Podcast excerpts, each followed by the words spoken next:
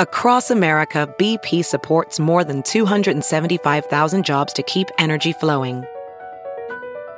Jobs like building grid scale solar energy in Ohio and producing gas with fewer operational emissions in Texas. It's and, not or.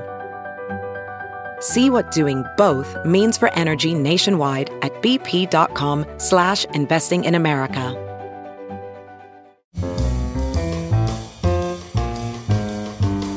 This is Merriam-Webster's Word of the Day podcast for January 5th.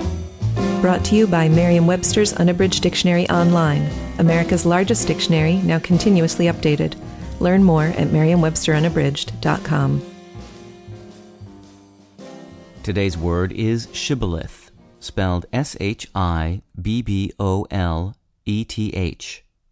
Shibboleth is a noun that means catchword or slogan. It can also mean a widely held belief or truism, or a custom or usage regarded as distinctive of a particular group. Here's the word used in a sentence by Vladimir Tismaneanu from the Times Higher Education Supplement.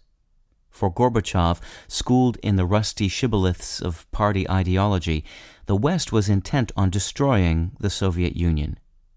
The Bible's Book of Judges tells the story of the Ephraimites, who, after they were routed by the Gileadite army, tried to retreat by sneaking across a ford of the Jordan River that was held by their enemy. The Gileadites, wary of the ploy, asked every soldier who tried to cross if he was an Ephraimite. When the soldier said no, he was asked to say the word shibboleth, which means stream in Hebrew. Gileadites pronounced the word shibboleth, but Ephraimites said sibboleth. Anyone who left out the initial sh sound was killed on the spot. When English speakers first borrowed shibboleth, they used it to mean test phrase, but it has acquired additional meanings since that time. I'm Peter Sokolowski with your word of the day.